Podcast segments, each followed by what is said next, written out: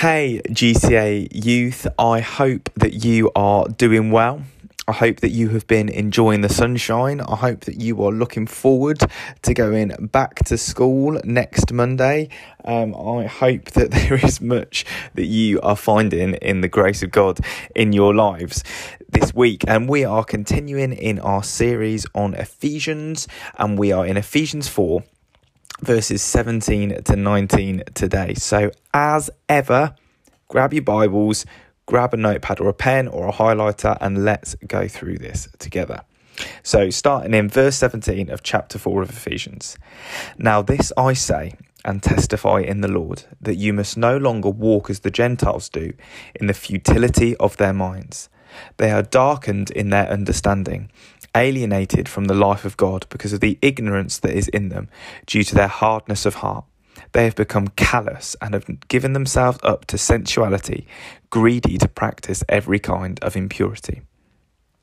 And Lord, we pray that you would be with us as we consider these things today. Holy Spirit, awaken the uh, the the eyes of our hearts, Lord, and and the ears of our hearts, Lord, to to hear and to see what it is that you have to show us today. Lord, we pray that we would be given a heart, Lord, to, to share your gospel today and to hearts of gratitude for what you have done for us in Jesus.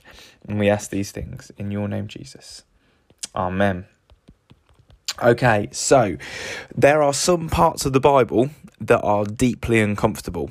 And actually, the reality of people outside of Jesus, people who don't know Jesus, being lost, being dead, as we've read earlier in Ephesians, uh, and in the way that is described in these verses, it is uncomfortable. Within our culture, it's not. It's not a accepted thing to say that Jesus is the only way to the Father that Jesus is the way, the truth, and the life, and there is no thing, there is no truth apart from him. There is no way to God apart from him. There is no life apart from him. But those are claims that Jesus made about himself. Jesus said, I am the only way to the Father. No one can get to the Father except through me. He said he is the way, the truth, and the life. He said that he is the vine and we are the branches, and anyone who is not connected into him will not bear fruit and will be thrown into the fire, will be, will be burned up in judgment.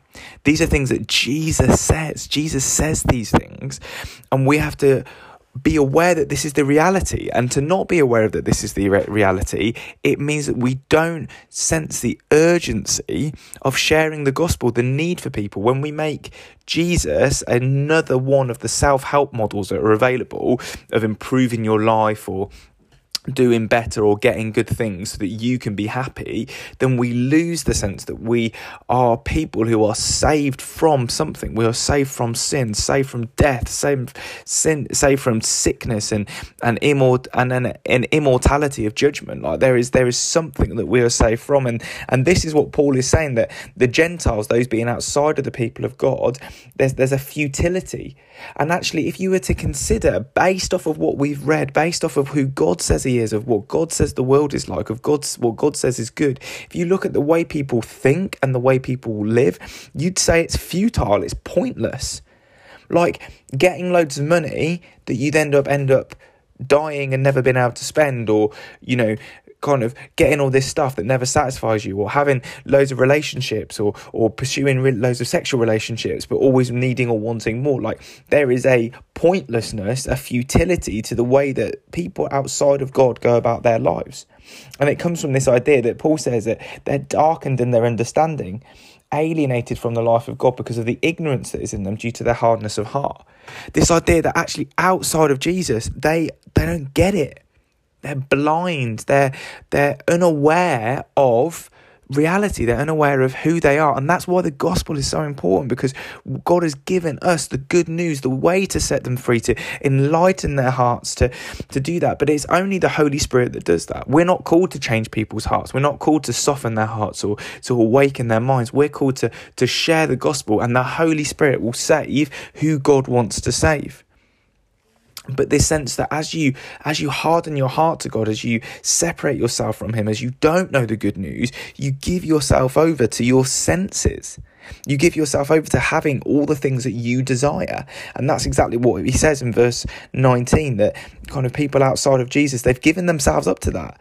What what how can i all the how can I satisfy all of my senses, whether that's taste or sexual appetite or um, kind of seeing all the things I want to see and going you know, kind of the gap year traveling thing would be part of that for you guys, I imagine, as a temptation. But not that that's wrong, but kind of that that that idea. And kind of they're greedy to practice every kind of impurity. And you see that around you in your friends. You see that in people who don't know Jesus, that that the things that would once would shake kind of us in terms of sin or or behavior or shake the concept of what God has said, people do willingly. So the emphasis is, guys, we need to share the gospel the good news, to bring people out of darkness into Jesus' wonderful light. And He is faithful to do it. Grace and peace.